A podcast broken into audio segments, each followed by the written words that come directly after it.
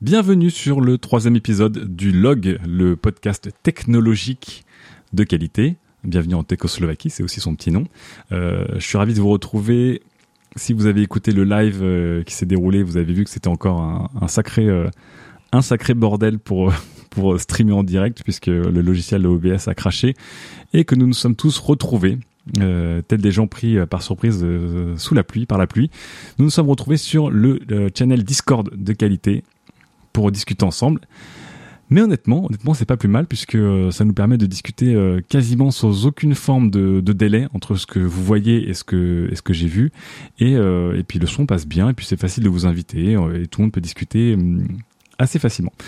Pour cette émission de cette semaine, euh, pour mon petit retour parce que j'ai pas pu j'ai pas pu faire enregistrer d'émission la semaine dernière. Pour cette semaine, euh, je voudrais vous parler de 2017 et de tout ce qui va arriver et de tout ce que j'attends personnellement. J'attends évidemment vos réactions que je vais euh, lire le plus souvent possible et en direct et aussi vos suggestions, bien sûr, puisque je pense que chacun a des, des manières et des attentes assez différente sur 2017. Promis aussi, euh, première chose sur 2017, c'est qu'il y aura donc de la musique dans le log, des jingles, des tapis, euh, un petit générique et tout ça. L'ambiance sera chill. J'espère faire le podcast tech le plus chill et le plus tranquille, limite euh, ASMR de la du PIF, donc du podcast indépendant français. Mais en attendant, on va se la jouer une dernière fois, un petit peu à l'arrache, nu et sans prod. Exactement 404 détente, nous dit Snail. Euh, alors euh, voilà, différents points que j'attends et euh, on va commencer tout de suite avec en fait le CES de Las Vegas, qui est le plus gros salon tech de l'année avec l'IFA de Berlin. L'IFA c'est en septembre, le CES c'est en janvier. Et je ne sais pas si vous avez déjà été au CES ou si vous avez déjà suivi. C'est une grosse foire d'empoignade pour toutes les marques qui on va pas se mentir, a perdu de son intérêt avec les années, puisque beaucoup de gros constructeurs ont arrêté, et euh, qui euh, soulève toujours la même question que le 3 et tous les tous les grands raouts d'un secteur, c'est est-ce que c'est mieux d'annoncer ses produits en même temps que tout le monde quand le monde entier écoute, ou est-ce que c'est mieux d'organiser sa, sa propre conférence? En tout cas, euh, des géants comme euh, comme euh, comme Apple qui n'a jamais trop participé au Microsoft ont décidé de, ne pas venir. Et en fait, avec le temps, le CS a un tout petit peu perdu de sa superbe. C'est aussi le reflet d'une époque technologique où il y a, y a moins de de, sauts en avant. Et, et voilà. Mais en tout cas, il y avait des tendances intéressantes. La première, c'était évidemment les IoT, donc les Internet of Things. Donc, ce sont ces fameux objets connectés et on en a vécu absolument à toutes les sauces toutes les sauces cette année ça devenait évidemment ridicule. Si vous ne le connaissez pas, je vous invite à suivre un des meilleurs comptes Twitter du moment qui s'appelle Internet of Shit et qui se fout de la gueule de tous les de tous les gens qui disent euh, je comprends pas, euh, je peux peux pas utiliser mon réchaud parce qu'il a une mise à jour ou alors je suis enfermé en dehors de chez moi parce que ma porte n'a plus de wifi, des choses un peu folles et euh, et le CS est un petit peu ça. Euh, on nous a vendu, alors il y avait euh, des bouteilles connectées pour savoir si tu bois bien, il y avait euh, des caleçons connectés, il y avait absolument tout connecté mais sans, sans vraiment de sens. Il y avait, j'ai vu un, un shaker dont une des features principales est que tu peux l'allumer avec ton smartphone. Voilà, donc vraiment, je parle souvent de ce concept de on peut le faire, on va le faire, mais on s'en fout si ça sert à rien. Et en ce moment, l'Internet of Things, c'est un petit peu ça. Tout le monde dit mon truc est connecté, donc mes clés sont connectées, ma bouteille est connectée, euh, mes chaussures sont connectées, tout est connecté, mais on ne sait pas trop encore quoi faire.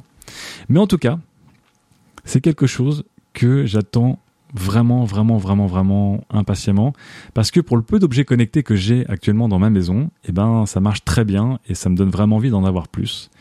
Euh, j'ai par exemple des ampoules, euh, des, ampoules Philips, si certains d'entre vous en ont, que j'ai acheté il y a quelques mois avec une promo et euh, qui me permettent donc d'avoir une lumière LED que je peux régler, etc. Euh, qui peut s'allumer euh, lorsque j'arrive dans la pièce et qui peut s'éteindre lorsque je sors de la pièce, qui peut être contrôlé par ma mon Apple Watch ou mon téléphone.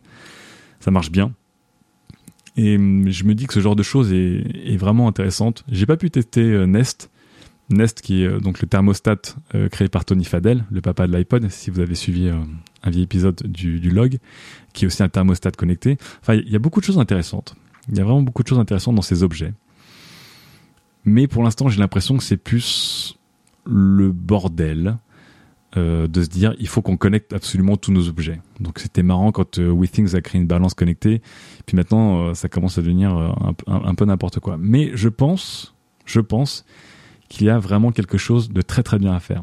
Sébastien G, là, dans le chat de Discord, nous, parle de Mother et de Cookies. C'est un cas très intéressant, puisque Mother a été créé par le créateur de Nabastag, qui est peut-être le premier Internet of Things, le premier objet connecté euh, connu de l'histoire, qui était ce fameux lapin qui, permettait de, lire vos emails, de vous donner la météo, etc., qui avait son petit succès en son temps. Mother ne marche pas apparemment. Donc il y a eu une, interview assez forte de son créateur, qui, qui disait en fait on, on s'est tous gourés sur les objets connectés et qui est en train d'essayer de partir sur des objets encore un peu plus simples. En tout cas, ce que j'ai envie, c'est que les objets connectés, en fait, me permettent de vivre un fantasme que, que j'ai depuis mon enfance et que j'ai toujours eu du mal euh, à réaliser, qui est la domotique. C'est-à-dire vraiment être, vivre comme dans un, dans mes séries de science-fiction, dans la base d'un super méchant de James Bond.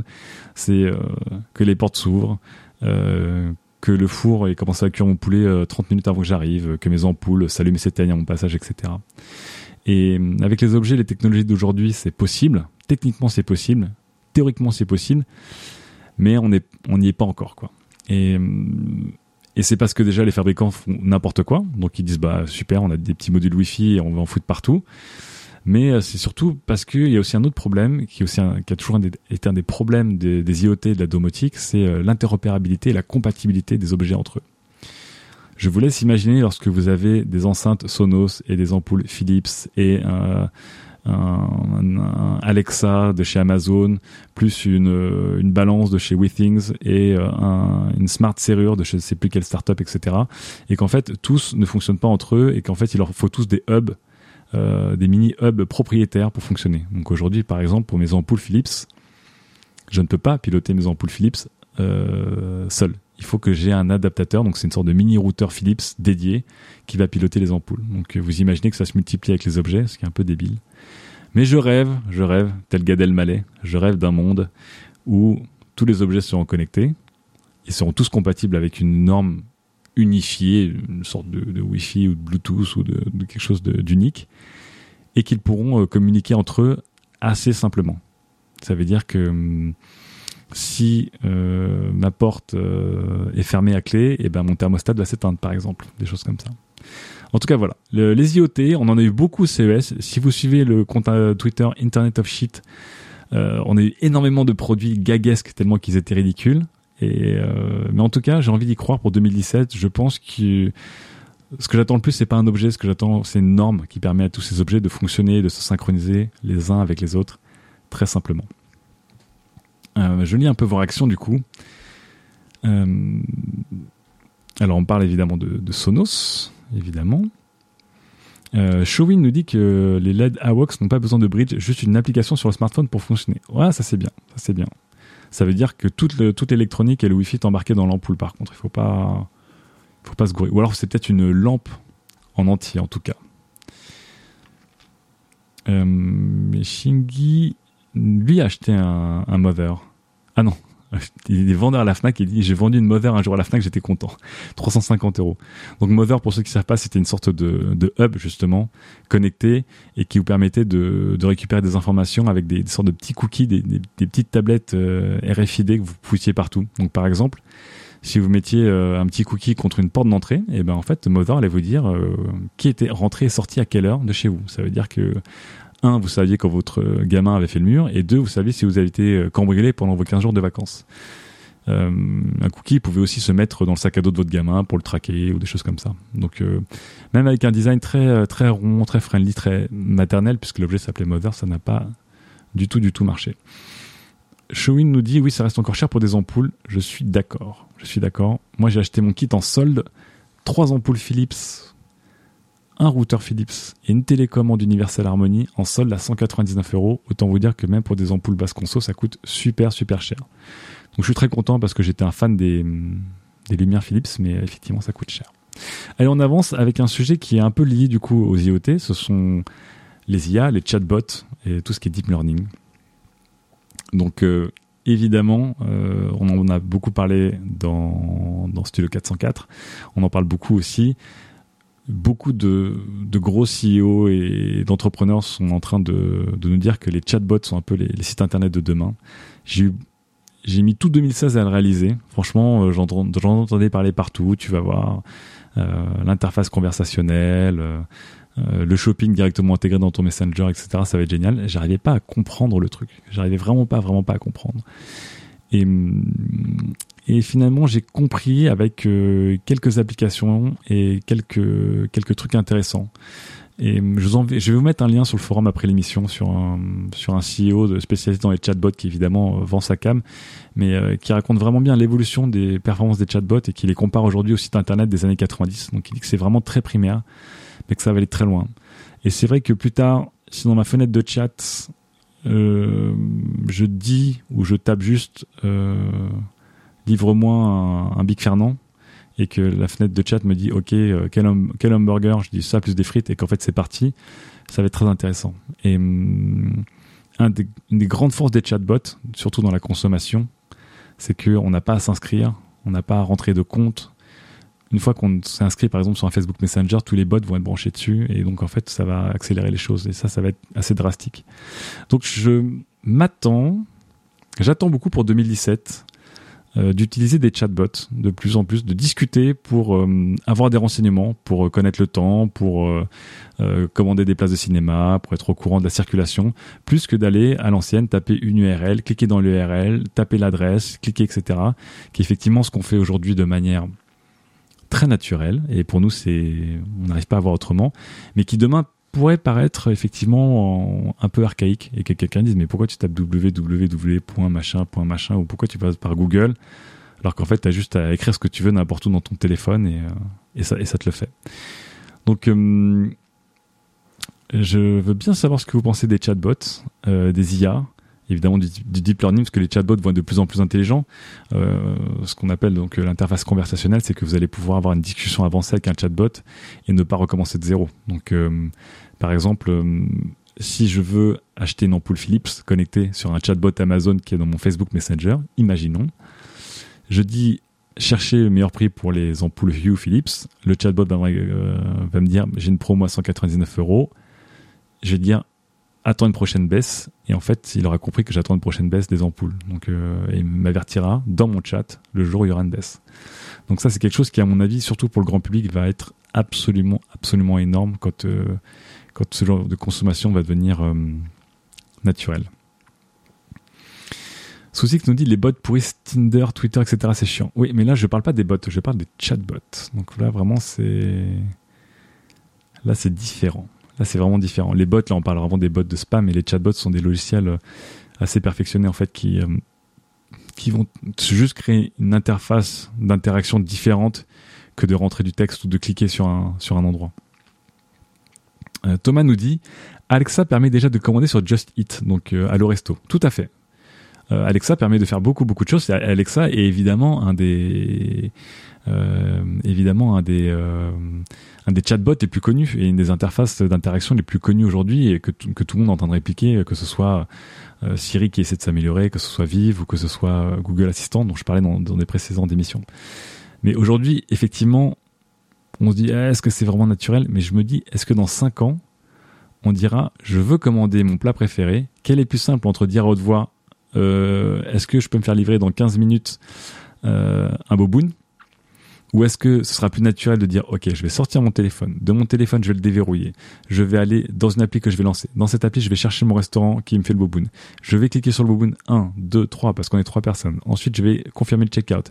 Et ensuite, je vais euh, payer. Et ensuite, je vais attendre. Je pense que les gens se foutront de notre gueule quand ils diront, mais c'était juste... Euh, débile euh, de faire tout ça alors que tu as juste à dire je veux mon boboon et qu'en fait le mec il connaît le resto que tu utilises tout le temps et il connaît ton boboon il connaît ton adresse et ta carte bleue.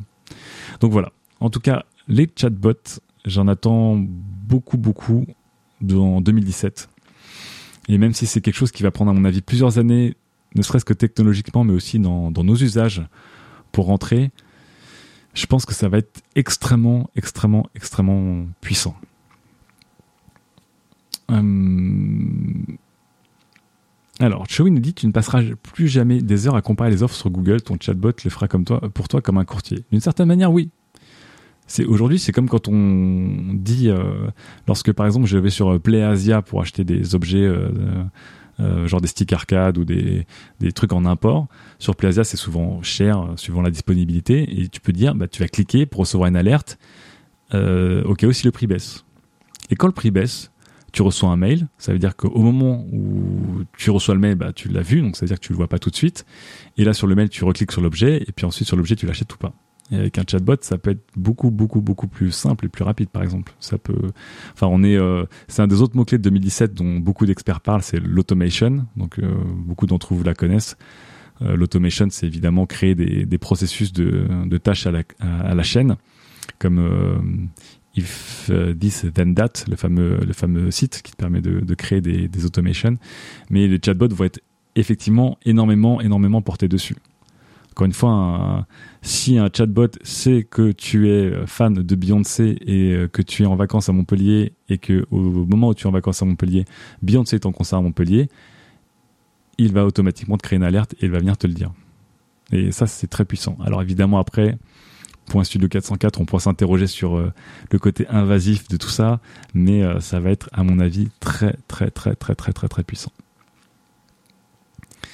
Redsa nous dit le combo parfait, la box Eodomus plus le HomeKit Alexa euh, plus Sonos Multiroom pour le retour d'infos, on approche du film Her, exactement. D'ailleurs, justement, le, boîtier Home de, Google, il est vraiment fait pour que on en ait partout et qu'en fait, euh, je lisais un article dessus. Google, c'est complètement fou. Ils veulent qu'on ait des Home partout et des téléphones Android avec le Google Assistant euh, on tout le temps.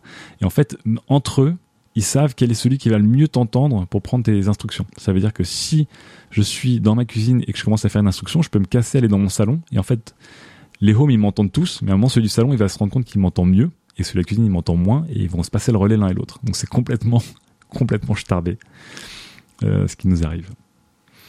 Euh, alors, je vois un petit lien depuis Saladière qui... Euh, qui nous met un lien sur Vive. Ouais, donc euh, Vive, c'est la nouvelle création des, des, créateurs de Siri et Vive a été racheté par Samsung. Je vous en parlais dans un des numéros 0 en décembre normalement. Alors Namasté me dit je vais peut-être dire une bêtise mais Cortana ou Siri c'est pas un peu la même chose, du moins une étape de ce concept. Tout à fait, tout à fait. Siri est le premier chatbot grand public, on va dire de l'histoire. Tout à fait.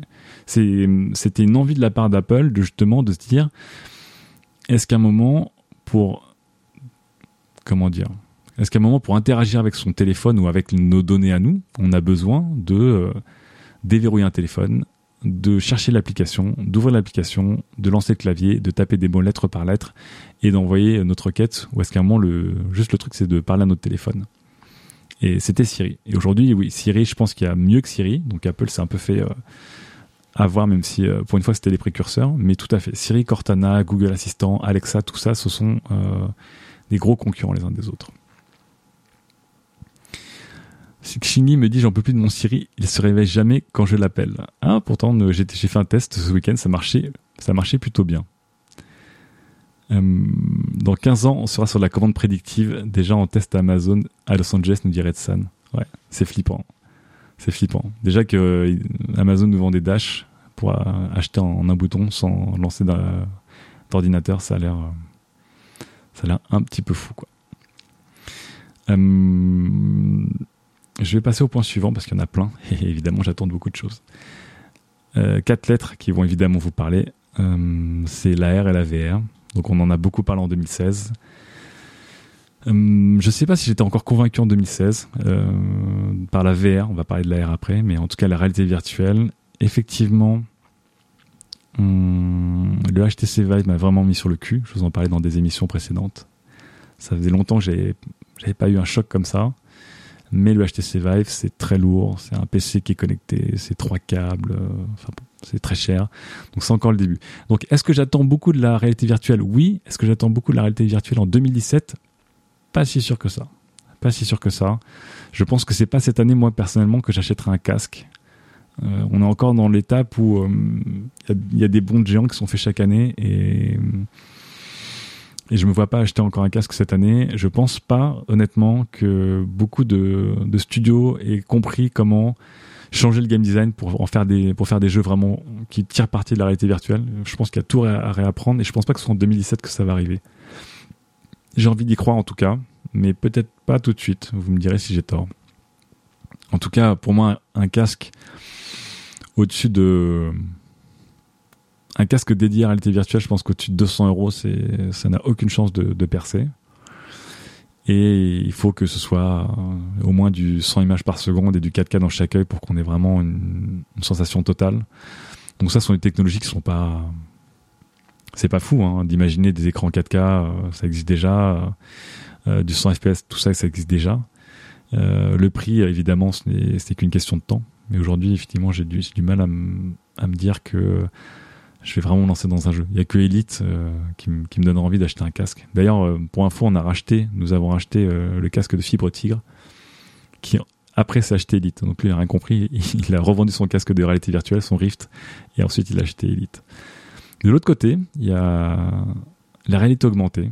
Et la réalité augmentée euh, m'intéresse autant que la réalité virtuelle. C'est deux choses euh, aussi proches que différentes. Mais la réalité augmentée m'intéresse plus en 2017 que la réalité virtuelle. Tout simplement parce que la, réalité augmentée est quelque chose qui est moins intrusif que la réalité virtuelle. C'est moins totalitaire. Et ça me paraît plus facile à rentrer dans nos vies en douceur.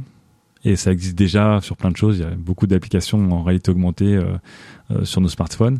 Évidemment, on a beaucoup parlé euh, de, de, de Pokémon Go. Mais je vois là toutes les rumeurs qu'il y a autour du projet Tango de chez Google qui avance vraiment à grands pas, qui est impressionnant.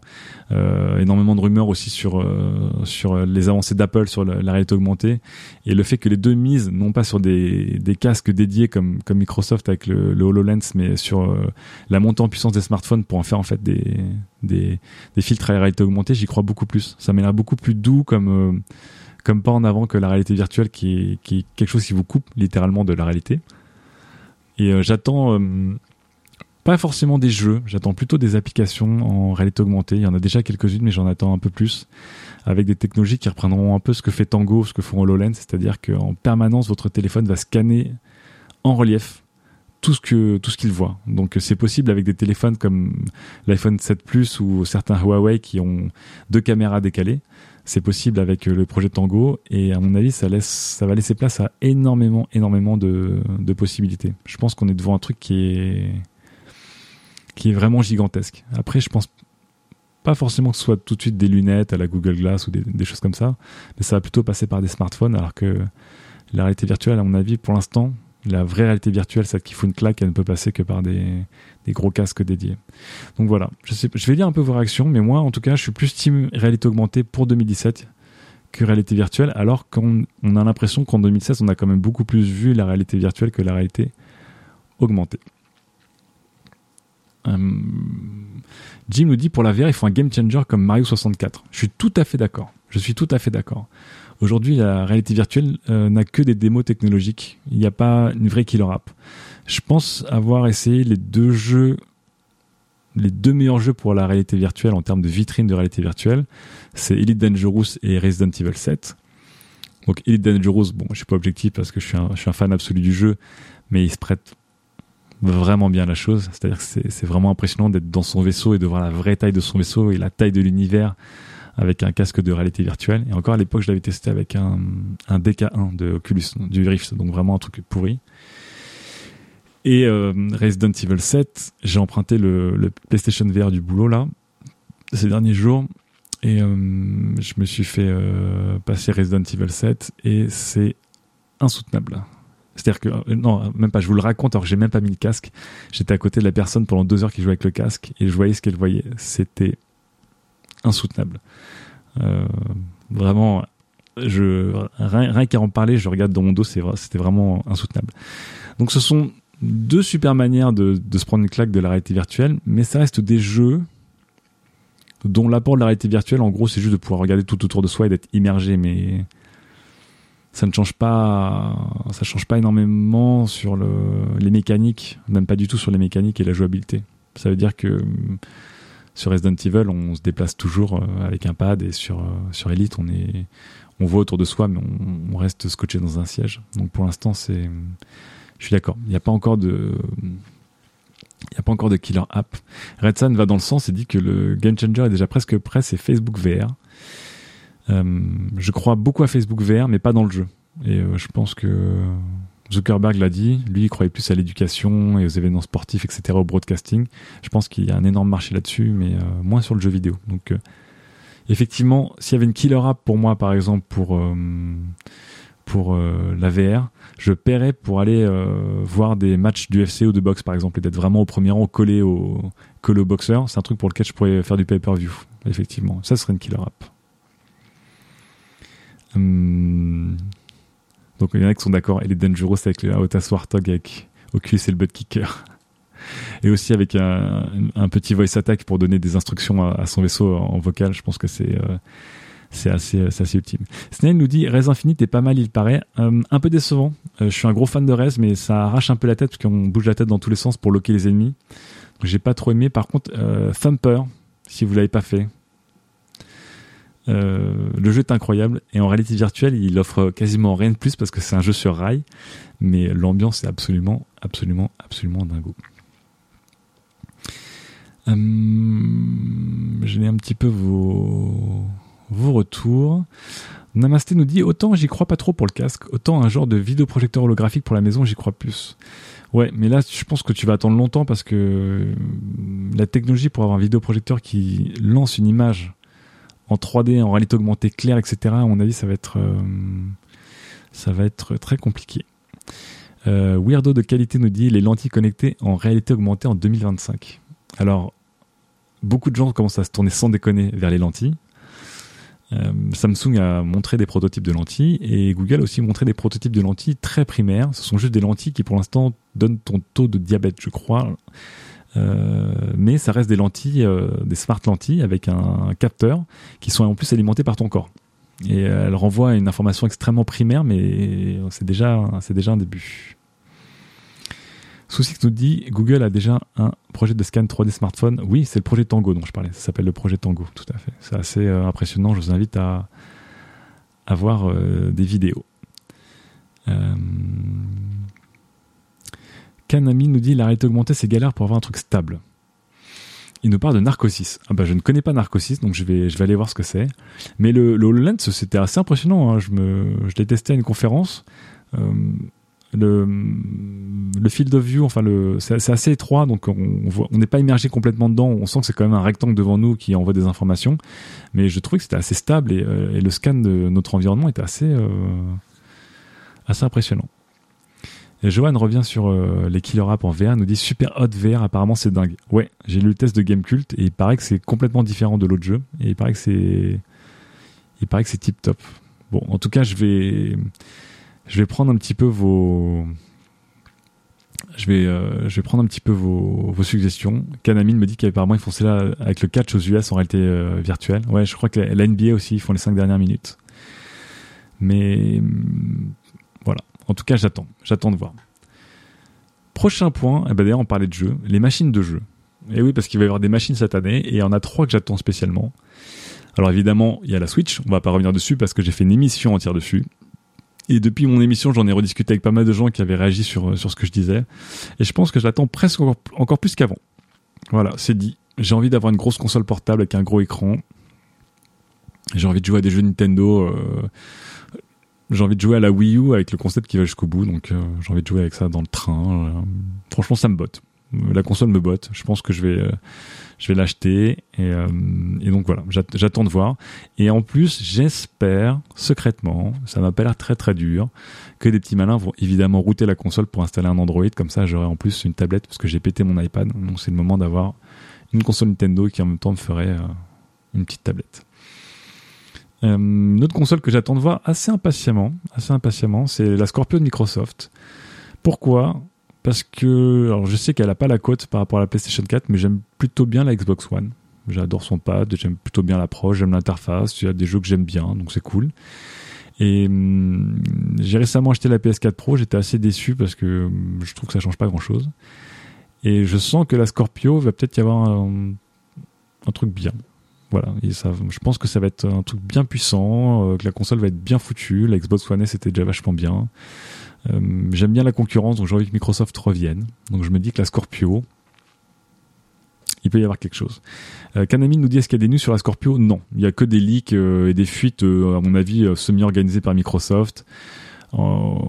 Gros, attendez-vous à beaucoup de puissance brute, euh, des tentatives de 4K sur certains jeux, du 60 FPS sur tous les jeux, euh, du Blu-ray HD, même si on s'en fout complètement, mais attendez-vous à ce genre de choses. Je pense que quand même ça va être, être plus radical que la PS4 Pro. C'est normal, elle sortira surtout, surtout un an plus tard. Et dernière machine que j'attends, c'est le Shadow.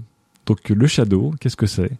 C'est une machine de cloud gaming, donc qui, était un buzzword il y a quelques années à, l'époque d'autres jeux.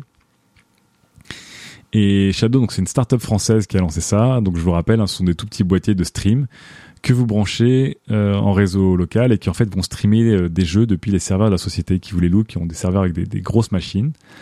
Donc c'est un concept qui existe depuis maintenant assez longtemps. Euh, il y a eu des tentatives foireuses, il y a eu des meilleures tentatives. Il y a Nvidia qui le fait en ce moment avec euh, son offre GeForce Now et son boîtier Shield, ça marche plutôt bien. Et, donc euh, l'ami Pentaru du journal du hardware sur JVTV nous a survendu la chose. Daz s'est foutu de sa gueule parce que Daz se fout toujours de la gueule des gens et Daz l'a essayé et il m'a dit force est d'avouer que ça marche super bien. Donc avoir un PC, enfin un PC, avoir un terminal et payer un abonnement et euh, jouer à tous mes jeux, etc. dans des bonnes conditions sur ma télé, ça me botte. En tout cas, moi aujourd'hui, je joue beaucoup sur mon Steam Link euh, dans mon salon. Et euh, mais il y a des limites au Steam Link. Donc quelque chose comme le Shadow, j'ai envie de, j'ai envie d'y croire. J'ai envie, j'ai envie d'y croire. Sky qui me dit il est 100% Webedia maintenant. Bah oui, je bosse sur Webedia. L'âme qui nous sort des OPSP Shadow. Non, non, non, mais je trouve ça intéressant. Si après il y a une, autre offre, par exemple, je suis très intéressé par le euh, l'offre de Nvidia avec euh, son Shield parce que le, boîtier Shield TV il est super. Tout le monde dit qu'il est super puissant, il fait tout tourner, il est génial, c'est le boîtier ultime. Mais ce qui m'a stoppé, c'est l'abonnement qui coûte beaucoup trop cher. Ils font payer un abonnement à l'heure. En fait, je sais plus, c'était genre, je sais plus, mais un scandale quoi, genre 10 euros euh, les 20 heures de jeu, je ne comprenais pas c'est pour ça que j'attends plus quelque chose comme Shadow avec une offre mensuelle. Mais euh, évidemment, s'il y a une autre offre, je suis partant. On va dire que c'est pas Shadow. J'attends une machine de cloud gaming si vous préférez. Oh là là, tout de suite. Tout de suite, tout de suite. Hum, qu'est-ce qui se passe? Ah oui, alors là, ce sont des gens du, Discord qui, euh, attendent, qui, ont des, gens qui, qui, débarquent et tout. Mais c'est pas grave parce que vous l'entendrez pas, vous, dans le podcast. On continue, on finit sur les jeux. Euh, il y a beaucoup de jeux que j'attends en 2017. Beaucoup de jeux. Et j'ai une petite tendance qui s'est dessinée, c'est que j'attends surtout des jeux japonais. Ça faisait longtemps, ça faisait longtemps que je n'avais pas attendu autant de jeux japonais. Je suis quelqu'un qui suis assez, euh, je dis pas fâché, mais qui est un peu lâché. Je trouve que les, productions japonaises ont été assez larguées dans beaucoup de, genres, euh, que ce soit les jeux de rôle, l'action, etc., les open world et tout. Je trouve que, je sais pas, j'ai eu une désaffection euh, ces dernières années. J'ai beaucoup plus joué sur PC à des, à des jeux de studio américains comme Blizzard, Riot, euh, euh, Valve évidemment, Electronic Arts et tout. Et cette année, il y a beaucoup, beaucoup, beaucoup, beaucoup, beaucoup de jeux japonais que j'attends.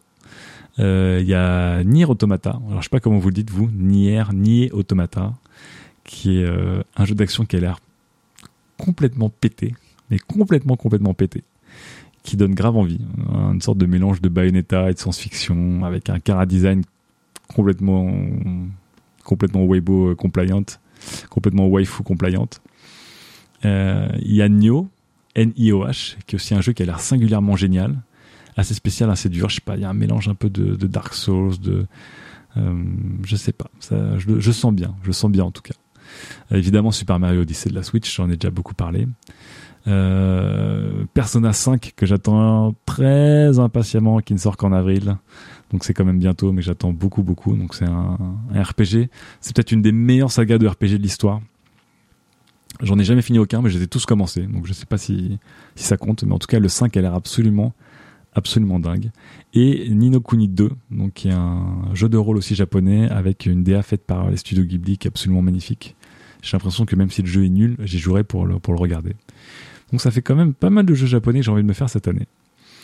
Euh, en contrepartie, il y a peu de jeux occidentaux cette année qui m'excitent. Euh, donc je vais vous dire ceux qui m'excitent, mais ceux qui m'excitent pas trop, par exemple, euh, Horizon Zero Dawn, donc dont on a beaucoup parlé, qui est cette uchronie qui se passe à un moment où les humains se battent ou collaborent avec des sortes de dinosaures, robots, etc. C'est très beau. Et j'ai l'impression que ça va être Enfin, j'ai l'impression que hors des démos, ça va être un peu chiant. Enfin, je le sens pas, pas trop. Ça me botte pas plus que ça. Mass Effect Andromeda, bon, ok, ouais, ça a l'air cool, mais pas plus que ça. Uncharted The Lost Legacy. Pour moi, Uncharted, je suis un fan, mais euh, depuis le 2, ça stagne quand même, on va pas se mentir. C'est-à-dire que le 3 n'est pas mieux que le 2 et le 4 n'est pas mieux que le 3.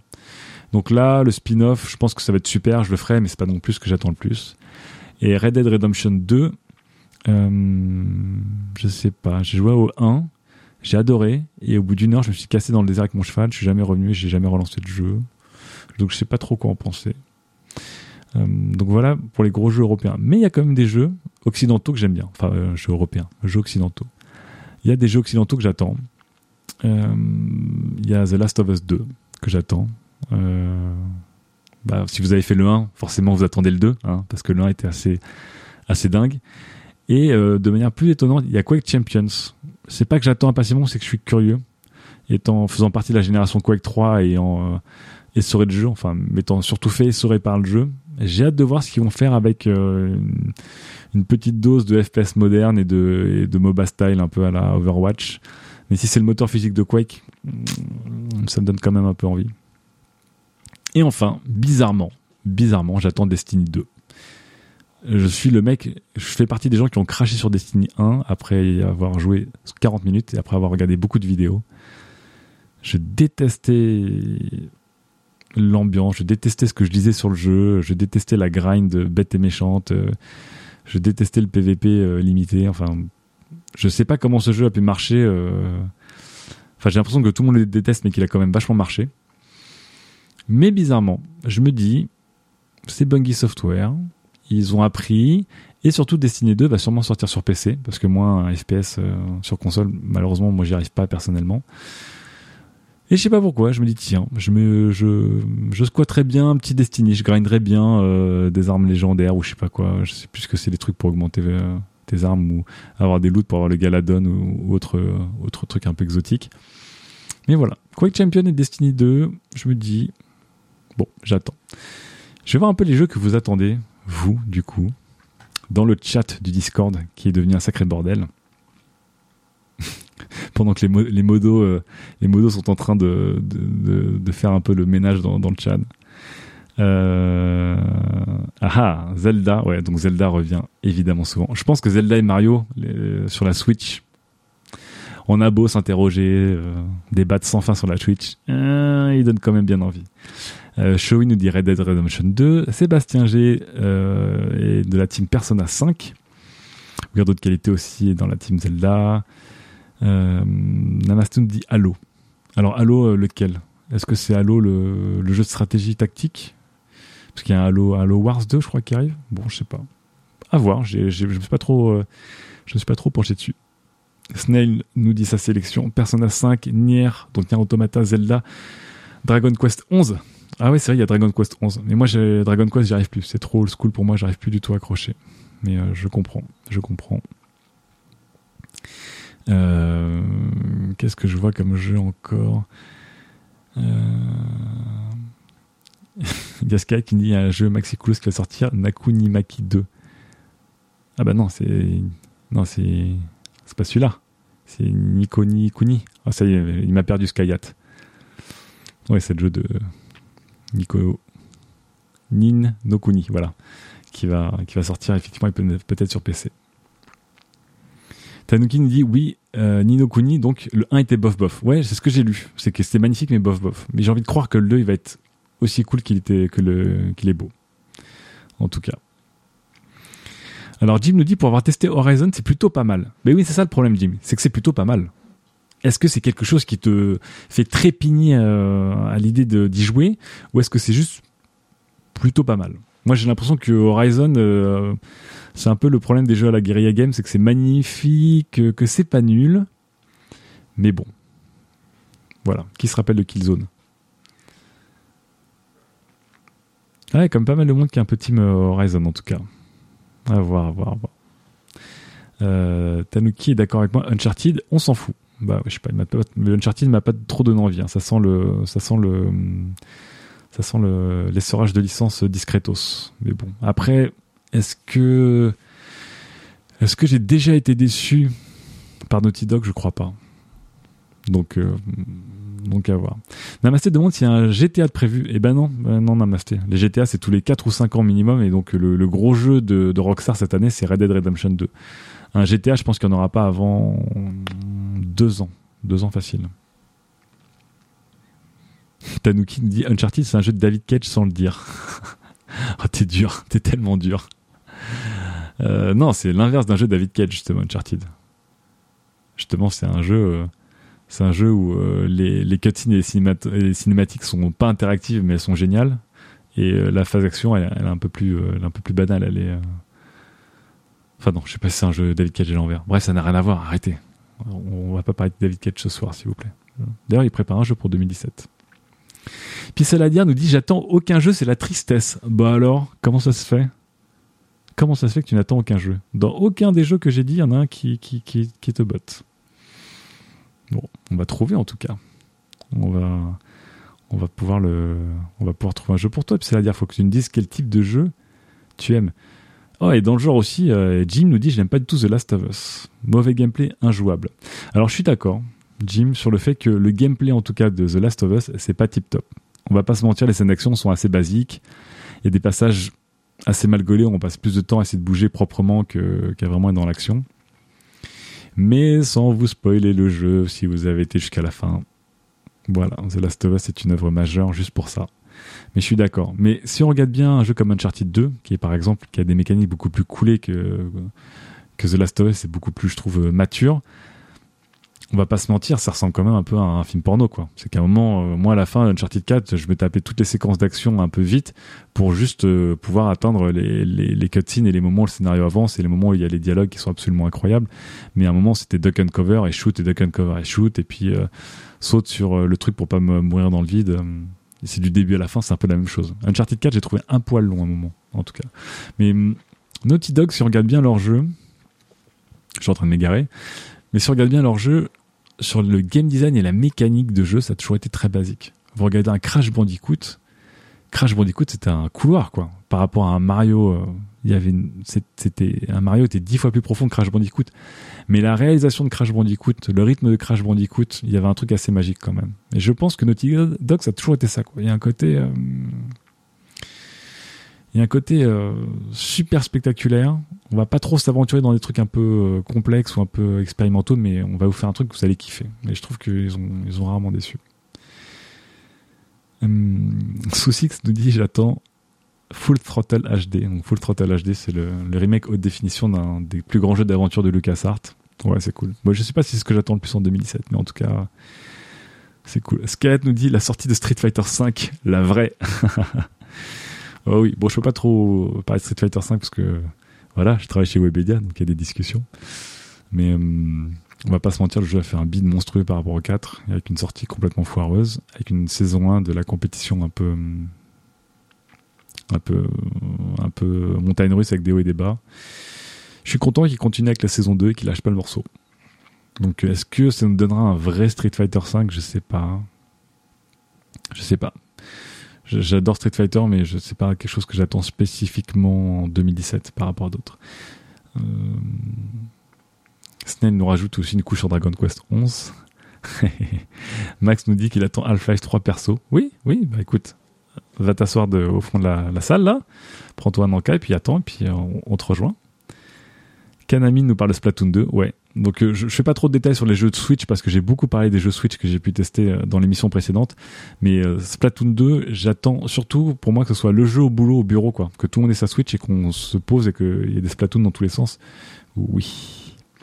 Professeur Nuts nous dit qu'il attend un Overwatch sur Switch. Ça n'arrivera pas, ça s'est réglé. Je suis désolé. Hein. La V3 de Pass of Exile, nous dit Johan. Ouais. Euh, j'ai pas joué à Pass of Exile parce que j'étais déjà trop drogué à Diablo. Je pouvais pas attaquer un jeu encore plus drogue que Diablo.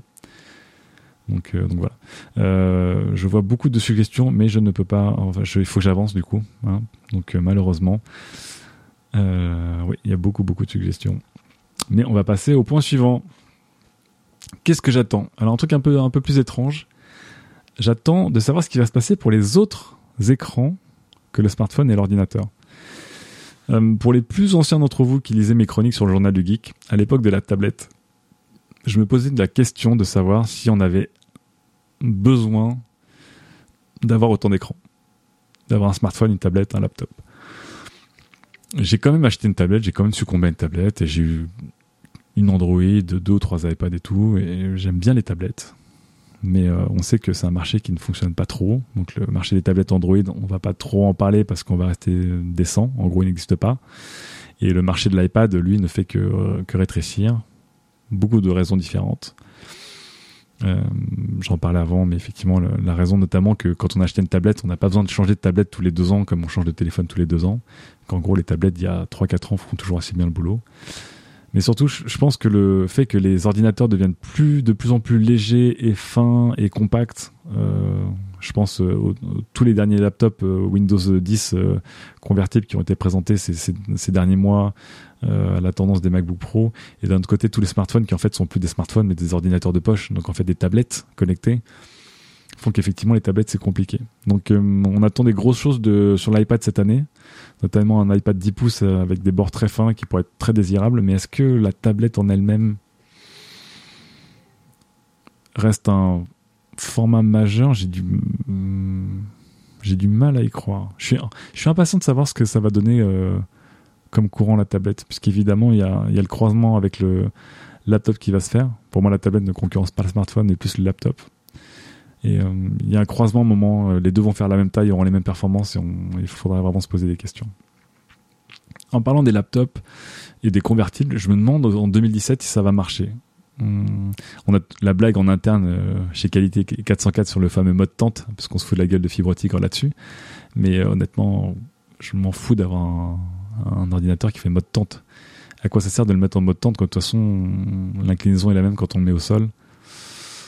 J'ai jamais trop compris l'intérêt des, des, des, convertibles, à part sur des usages très marginaux et à part surtout pour, pour avoir un truc qui, qui séduit le consommateur lorsqu'il est en rayon, qui dit Ah, a l'air cool, mais qu'en fait, il se rend compte qu'il n'y a pas d'application, a pas d'usage réel. Donc voilà, dans le genre, j'y crois. J'y crois bof en 2017, mais euh, apparemment les ventes sont là pour ce type d'ordinateur, je me demande. Et le dernier écran un peu, euh, dernier écran un peu euh, spécifique et de niche à côté des tablettes et des laptops, ce sont les e-readers. Donc euh, oui, on parle encore des e-readers, donc des livres électroniques. J'en parle parce que maintenant que je bosse à Levallois, et eh ben je prends le métro tous les jours. Et comme je prends le métro tous les jours et que ces gros nazes de Nintendo, ils m'obligent toujours à me connecter euh, pour jouer, et eh ben je peux pas jouer.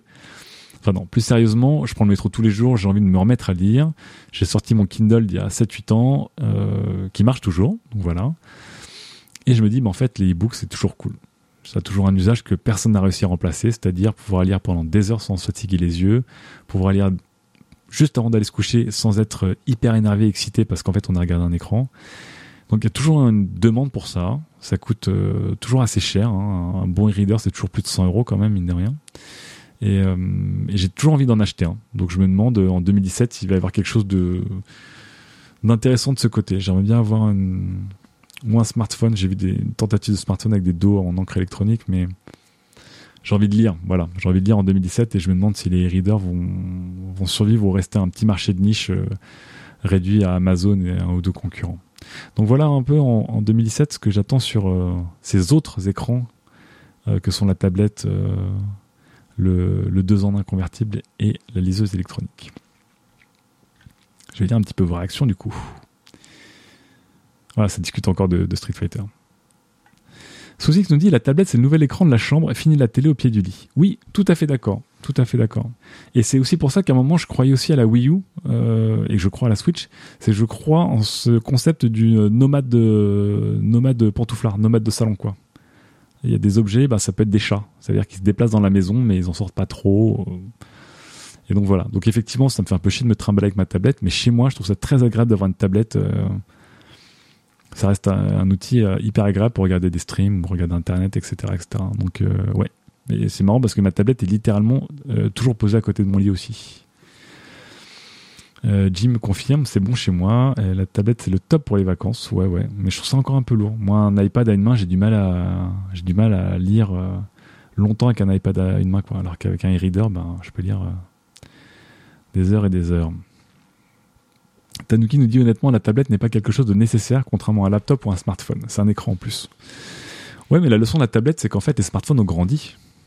Et qu'en fait, euh, je pense que la tablette a eu tellement de succès dans ses premières années, surtout l'iPad en fait, que ça a vraiment poussé des constructeurs comme Samsung à agrandir l'écran des smartphones et à dire mais en fait on a besoin d'une mini tablette plutôt qu'une tablette. Et euh, aujourd'hui la norme des écrans de smartphone, eh ben c'est 5 pouces et demi quoi.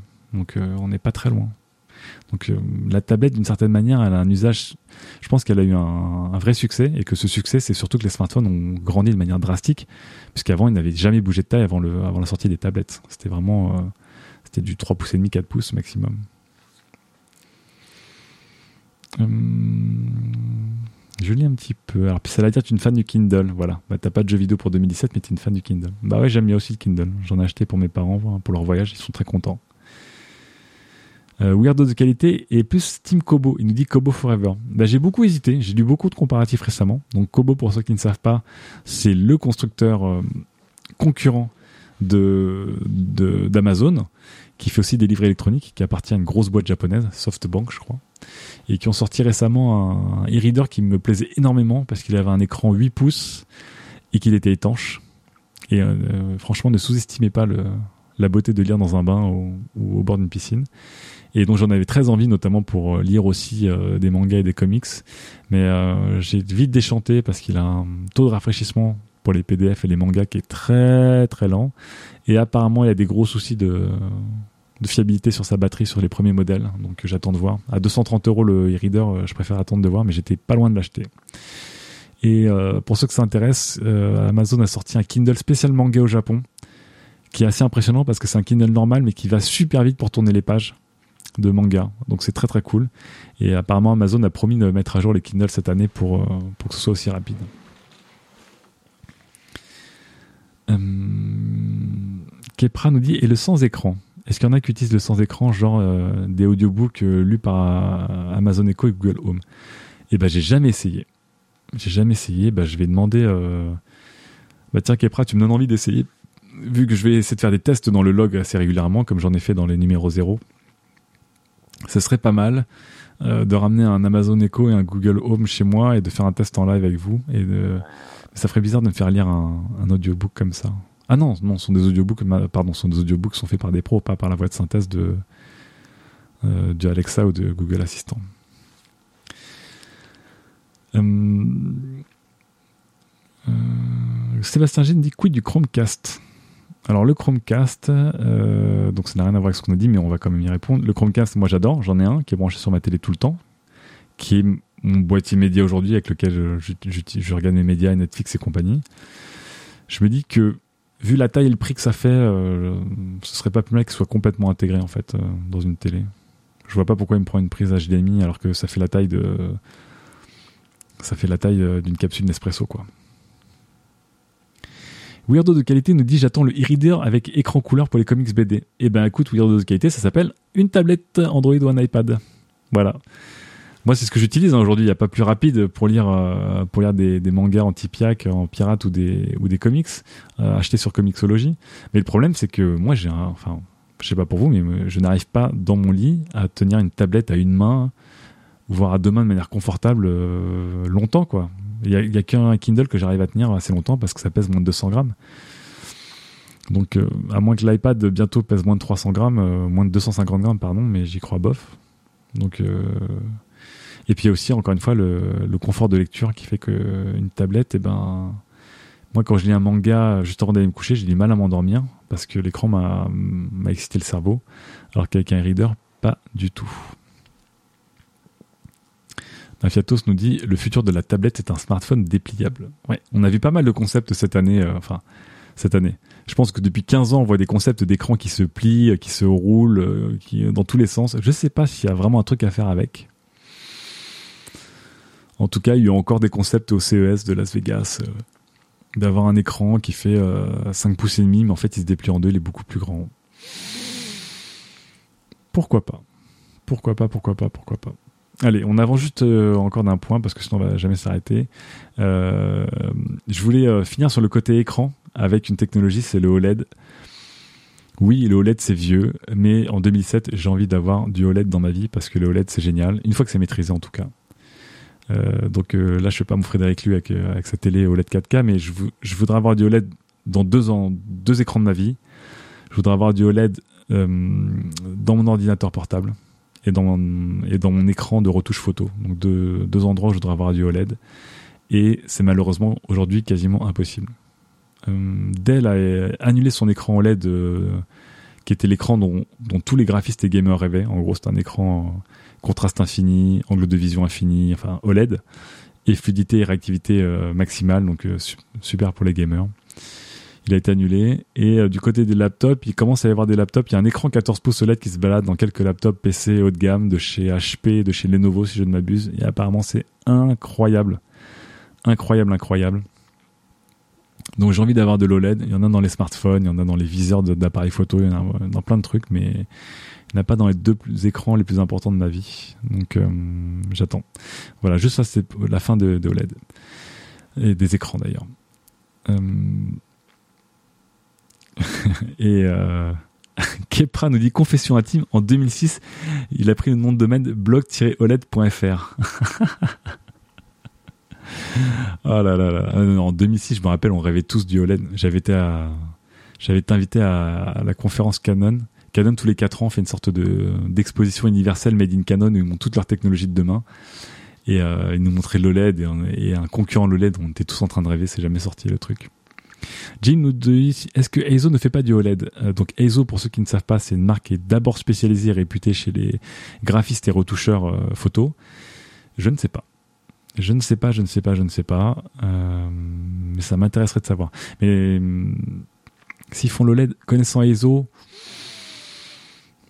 ça va pas être ça va pas être ça va pas être donné du tout. Mais en tout cas, je rêve d'avoir un écran. Euh, là aujourd'hui, je fais de la retouche photo sur un écran gamer. Je peux vous dire, c'est une chiale absolue. Et du coup, je fais du tree monitoring. J'ai un iPad en mode nuit, un iPad en mode pas nuit, et mon écran pour avoir ma balance des blancs. Et je souffre des yeux d'une force incroyable. Mais en même temps, je ne peux pas abandonner la fluidité d'un écran gamer et c'est 144 Hz qui rendent tout tellement fluide. Quand je repasse un écran 60 Hz, j'ai les yeux qui saignent. Donc j'attends d'avoir un écran qui est l'écran de mes rêves. Donc un écran parfait pour la retouche avec une colorimétrie riche, une calibration au poil et une fluidité sans faille. Et pour ça, c'est un écran OLED, mais il ne veut pas sortir. Et encore, Dell avait prévu son écran à 5000 dollars. Mathieu nous dit Je préfère donner mon argent au bel OLED. Je refuse de rigoler à cette blague. Et on ferme la page OLED avec ça. Tony Truant qui dit Charlie OLED. Stop, ça suffit, ça suffit. Je me disais bien qu'il fallait pas que j'enregistre les logs en direct. Je vois que ça se déchaîne dans le, dans le Discord. Et un tout dernier point, enfin, un tout dernier point de technologie que j'attends pour 2017 pour fermer ça. Et après, je, je, je, lis un peu vos remarques et vos questions et vos propres suggestions. Ce sont les voitures autonomes. J'ai envie d'en essayer une cette année. Euh, on est en discussion depuis euh, un certain temps euh, avec avec le RP de chez Tesla pour tester une Tesla. Évidemment, c'est pour enfin oui, pour tester l'accélération de, de, port, mais c'est surtout pour tester la conduite autonome. On voulait même enregistrer un podcast dans une Tesla, et le RP nous dit, on, légalement, tous les journalistes veulent absolument tester la conduite autonome, mais il faut absolument que légalement tu gardes les mains sur le volant, etc., etc. Mais nous, on avait envie de faire un petit, euh, un petit euh, Paris-Lille, Paris-Lyon, Paris-Marseille, Paris-Toulouse, Paris-Saint-Etienne euh, à la cool, à discuter, à faire un podcast sans, tenir le volant, regarder la route. On n'a pas le droit. Mais voilà. Cette année, en tout cas, j'ai envie de, j'ai envie de tester et d'imaginer ce que ça va être qu'un véhicule autonome privé. Puisqu'aujourd'hui, des véhicules autonomes, il y en a, ça s'appelle des métros. Mais un véhicule autonome privé, je sais que ça va être énorme. Ça va être énorme. Et d'ailleurs, si vous écoutez, vous aimez les podcasts, il y a un enjeu absolument incroyable autour de, de l'entertainment à bord des voitures, puisque les radios sont en panique, puisque les gens écoutaient la radio avant en voiture parce qu'ils pouvaient pas faire autre chose. Maintenant qu'ils vont rien faire dans la voiture, et eh ben les radios sont en panique. C'est très intéressant. Mais ça, c'est un autre point. En tout cas, cette année, je vais vraiment, j'ai envie de tester une voiture autonome et de voir comment ça marche. Je ne sais pas si vous, vous l'avez déjà. Si vous avez déjà eu la chance de monter dans une Tesla. Moi, oui, mais à l'arrêt. Et sans le. Il n'y avait pas le mode autonome à l'époque. J'ai vraiment, vraiment envie de, de voir ça. Tanuki nous dit que la solution d'NVIDIA a l'air intéressante. Oui, pour ceux qui ont regardé le CES, NVIDIA fait forte impression avec Audi. Il y a une solution euh, autonome, euh, de, software autonome. Et là où NVIDIA se dirige, c'est là où en tout cas Google et et surtout Apple ont l'air de se diriger, c'est-à-dire euh, pas la construction de voitures, mais la la collaboration avec un constructeur et par contre eux ils fournissent euh, la solution logicielle et légèrement matériel mais pas la voiture entière. Mais apparemment ce que faisait ce que faisait Nvidia ça a surpris tout le monde. Faites-le pas tous ensemble avec Studio 404 si vous foutez en l'air on fait comme nous. Non mais ce serait génial. Imaginez qu'on est quatre dans une voiture et qu'en plus Fibre Tigre nous euh, stream avec euh, Periscope, on fait des Snapchats, etc. Mais imaginez le bonheur d'être dans une voiture à plusieurs et de discuter dans la voiture librement comme dans un train, sauf que la voiture s'arrête à des aires d'autoroute, euh, vire, fait, la totale. Pour moi, c'est l'avenir. Enfin, 2017, c'est peut-être un peu tôt, mais dans 10 ans, on conduira par plaisir et pas par nécessité. C'est génial. Parce qu'effectivement, conduire, c'est aussi un plaisir, mais il faudrait que ce soit qu'un plaisir j'ai envie de conduire que pour me marrer, aller sur un circuit, euh, faire des trucs, etc. Mais à un moment, pour aller d'un point à un point B, j'ai envie surtout de profiter euh, des gens, de la vue ou du temps, euh, plutôt que de faire un truc qui est très routinier. En tout cas, en tout cas, j'ai envie de. Vous, me faites rigoler. pour les gens qui écoutent le podcast mais qui ne sont pas sur le, channel Discord, je ne peux pas remonter toutes les blagues et les conneries que disent les gens, mais, mais apparemment les gens sont, sont assez en forme. Voilà. En tout cas, c'était ce sont mes principales attentes. Alors bien sûr, j'en ai beaucoup, mais voilà mes principales attentes pour 2017. Donc Internet of Things, des objets connectés, mais aussi une interopérabilité entre tous ces objets pour enfin euh, pouvoir réaliser mon fantasme de, vie et de maison connectée, de tout ce qui est domotique. Euh, j'attends beaucoup, alors j'ai un peu peur, mais en tout cas j'attends beaucoup la, montée des chatbots et je vais essayer d'utiliser de, plus en plus de chatbots et voir comment ça change mon expérience de consommation, de recherche, de renseignement par rapport au web classique qui consiste à lancer un site et taper une recherche et euh, envoyer des requêtes. J'ai vraiment envie de tester les chatbots plus. J'attends beaucoup de la réalité augmentée et je pense que Google va faire une grosse annonce cette année et qu'Apple va faire une grosse annonce cette année, si ce n'est que. Bien sûr, il y en aura beaucoup d'autres. Mais voilà, j'attends les technologies, je pense qu'elles sont largement prêtes. Il faut juste la bonne application. La VR, j'attends un petit peu moins, comme on en a parlé. Euh, je suis amateur de VR, mais c'est pas quelque chose que j'attends de manière avec beaucoup d'excitation parce que je vois pas pour l'instant trop quoi en faire. Pour moi, c'est plus lié aux jeux vidéo et j'ai pas encore vu de jeux vidéo qui, me donnaient envie. Euh, en parlant de jeux vidéo, donc les machines que j'attends en 2017, c'est euh, donc la Switch de Nintendo, la Scorpio de Microsoft et les PC cloud comme Shadow. Hein, j'en parle parce que c'est l'entreprise française Cocorico. Et encore pour rester sur les jeux vidéo, les jeux vidéo que j'attends sont Nier Automata, Nioh, euh, quelques jeux de la Switch bien sûr, euh, Quake Champions, Destiny 2, The Last of Us 2, Persona 5, God of War. Ah, God of War, j'avais oublié de vous le dire, mais un God of War, ça se refuse jamais. Et Ni no Kuni 2. Euh, j'attends moins euh, Horizon, Mass Effect, Red Dead Redemption, Uncharted. Voilà. Euh, en 2017, j'attends aussi de voir ce qu'on va faire des autres écrans qui ne percent pas vraiment mais qui sont là. Donc ce sont la tablette, l'écran, euh, pardon l'écran, l'ordinateur 2 en 1 convertible, surtout les PC convertibles qui se transforment en tablette, qui se plient dans tous les sens, et les e-readers, les livres électroniques pour lesquels j'ai beaucoup d'affection mais qui ne sont pas voués à grandir quand même beaucoup. en 2007, enfin, pour finir sur les écrans, j'attends, je veux avoir un écran OLED dans ma vie autre que celui d'un smartphone. Donc je veux un laptop avec un écran OLED ou je veux un écran de PC OLED en tout cas. C'est quelque chose que j'attends impatiemment. J'y crois fort en 2017. Je crois fort aussi que je vais perdre un rang en 2017, mais j'y crois fort. Et enfin, euh, même si c'est pas vraiment pour 2017, mais euh, enfin pas vraiment pour 2007, ça arrivera vraiment en masse plus tard, mais en, tout cas j'ai envie vraiment de faire une vraie expérience avec en 2007, c'est la voiture autonome.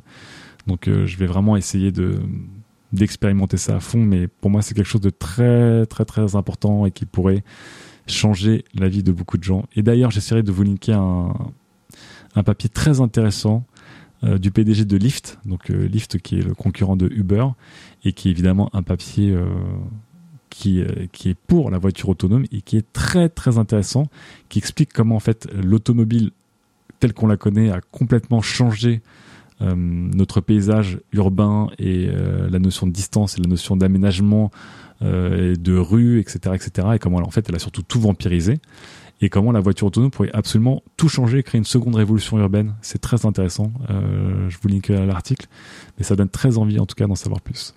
Voilà, je vais lire un peu vos suggestions du coup avant qu'on se quitte ce soir, puisque vous êtes bien chaud sur le Discord. Euh, évidemment, Beaucoup de blagues sur la voiture autonome. Euh, Jim nous dit j'aimerais bien m'acheter une Tesla, mais je suis pauvre. Oui, Tesla c'est cher, mais ça va baisser. Là, je vois le prix, le prix d'une Chevy Volt, c'est 30 000 dollars. Le prix d'une, euh, non, la Zoe, elle est pas autonome, elle est juste électrique, mais c'est quelque chose qui, qui va descendre euh, très vite, je pense. Encore une fois, le, le véhicule autonome, c'est quelque chose qui est software, donc euh, donc c'est quelque chose qui peut descendre très vite en fait, qui va descendre très très vite. Euh... Namasté demande s'il n'y a que Tesla qui fait la voiture autonome pour le moment. Alors, oui et non. Dans le commerce actuellement, pour acheter une voiture avec des fonctions autonomes, je crois qu'il n'y a que Tesla qui est en vente libre aux consommateurs. Mais ce n'est pas de la conduite 100% autonome. Ça veut dire qu'en théorie, les Tesla peuvent quasiment tout faire toutes seules, mais que dans les faits, c'est pas encore possible. Alors évidemment, d'un point de vue légal, donc, comme je disais en France, on doit garder les deux mains sur le volant, ce qui est un peu con-con.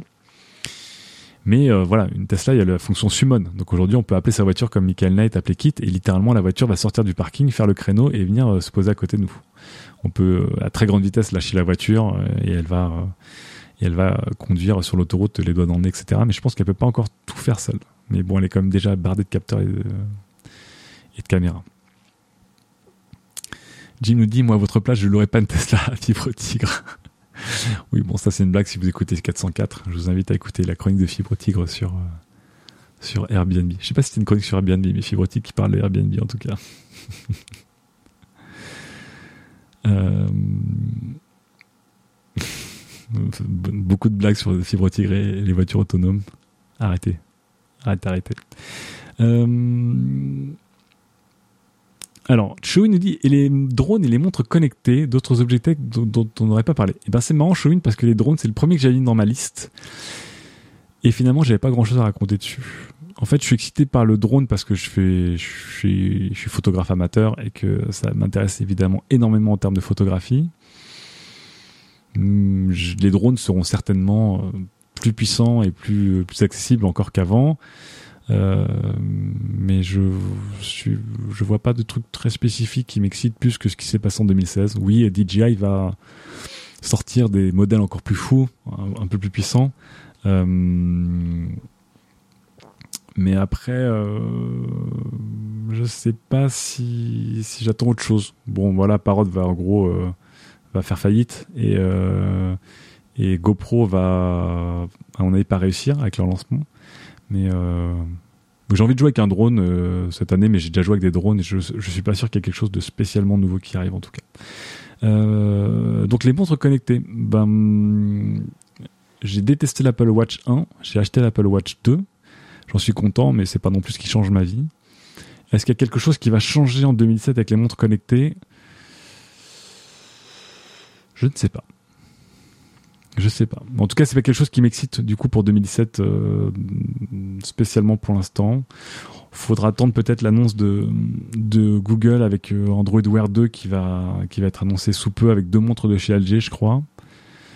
Mais aujourd'hui, encore une fois, si la montre euh, reste une, une, dépendance du smartphone, effectivement, c'est pas c'est cool, mais c'est pas pas c'est pas la révolution, on va dire. Le drone, ça reste OSEF pour le grand public, nous dit Kanamine. Ouais, euh, je suis assez d'accord dans le sens où, pour le grand public, je pense qu'aujourd'hui, le drone, c'est le syndrome de la GoPro. Ça veut dire que tu vois des vidéos, c'est génial, tu l'utilises, et en fait, c'est ultra déceptif, quoi. Parce que t'as pas la vie qui va avec les vidéos que tu voudrais faire avec ton drone. Donc, euh, oui, tu, tu, tu fais euh, deux, trois plans chouettes, mais, euh, mais à un moment tu te rends compte que tu vis pas en Islande ou, euh, ou dans les grands lacs du Canada ou que tu fais pas des trucs de malade. Et en fait du coup un drone bah tu l'utilises deux trois fois mais tu peux pas l'utiliser en ville. Il euh, faut faire du montage etc donc euh, je pense qu'il y a un peu ce syndrome ouais, du, côté euh, le, produit excitant, mais ce qui est déceptif, c'est pas le produit, c'est l'usage qu'on en fait au final. Les drones tombent dans cette catégorie. Après, avoir, euh, il y a aussi toute une catégorie de drones un peu plus utilitaires qui serait genre t'as un petit drone de poche, tu le lances, euh, il tourne autour de toi sur un petit 360, euh, hop, ça upload dans ton téléphone, t'as un selfie à 360, des petits trucs comme ça. Bon, rigolo quoi. Mais je pense que c'est pas pour 2017 qu'il y a un drone qui va m'exciter spécifiquement en tout cas. Euh, Red Sim revient sur et Sous discute sur la montre et euh, pouvoir s'affranchir de son smartphone et sortir uniquement avec sa montre, voilà la killer feature. Oui, oui. Moi, c'est quelque chose qui me botterait en tout cas, moi, sortir mon smartphone et euh, avoir toutes les fonctions, on va dire, vitales sur la montre. C'est quelque chose qui pourrait, euh, qui pourrait m'aider. Et si en plus la, montre embarque donc euh, du chatbot et du conversationnel, je suis évidemment très partant. Donc oui, là-dessus, les montres m'exciteraient, mais aujourd'hui, une montre qui serait puissante, mature, autonome en termes de data, avec une autonomie suffisante, elle n'arrivera pas en 2017. Ça, c'est quasiment sûr, quasiment sûr, quasiment sûr. Voilà, en tout cas. Voilà, en tout cas. Redson dit instant promo, mondeconnecté.com, ouverture fin 2017. je vois que tu suis les, je vois que Redson suit les traces de Kepra qui avait acheté euh, écranoled.fr en 2006. C'est bien. Je suis content d'avoir des auditeurs, euh, des auditeurs extrêmement euh, visionnaires. Euh, Red Sun, s'il te plaît, n'achète pas montreconnecté.com parce que ça va nous porter la choukoun comme écran OLED.fr. Donc, merci de t'abstenir. Hein. J'ai envie d'avoir des montres connectées cool dans moins de 10 ans. En tout cas, voilà qui conclut cet épisode du log. je vous remercie beaucoup, beaucoup d'y avoir assisté. Je vous remercie beaucoup d'avoir suivi les péripéties juste pour l'enregistrer. Ça marche pas mal Discord, on va peut-être en faire plus souvent. Euh, en tout cas, on se retrouve nous la semaine prochaine pour un prochain épisode du log. Euh, n'hésitez pas à venir laisser des petits commentaires sur euh, sur le forum. Je vais ouvrir le sujet d'ici donc le lendemain de l'enregistrement. Donc ce sera vendredi pour pouvoir discuter et commenter un peu sur tous ces sujets. Si vous aimez évidemment le log, mais aussi tous les podcasts de qualité, n'hésitez pas à nous soutenir. Il y a plein de manières de nous soutenir. C'est de évidemment partager nos émissions. Euh, c'est de participer à notre Patreon aussi si vous voulez donner. Euh, c'est de venir à nos événements, nos soirées et on vous prépare des choses plutôt cool pour le mois de février en tout cas. En tout cas, merci, merci beaucoup, merci beaucoup. Ah oui, et effectivement, effectivement, si vous écoutez, si vous aimez qualité, n'oubliez pas d'écouter notre euh, enfant illégitime que nous n'avons pas officiellement reconnu, mais qui fait partie de la famille qui s'appelle l'école des facs, qui est le podcast enregistré par nos auditeurs, qui est très cool aussi. En tout cas, merci beaucoup d'avoir assisté euh, en live euh, à l'enregistrement de cette émission et merci beaucoup d'écouter en podcast cette émission et on se retrouve très vite. Ciao à tous, bye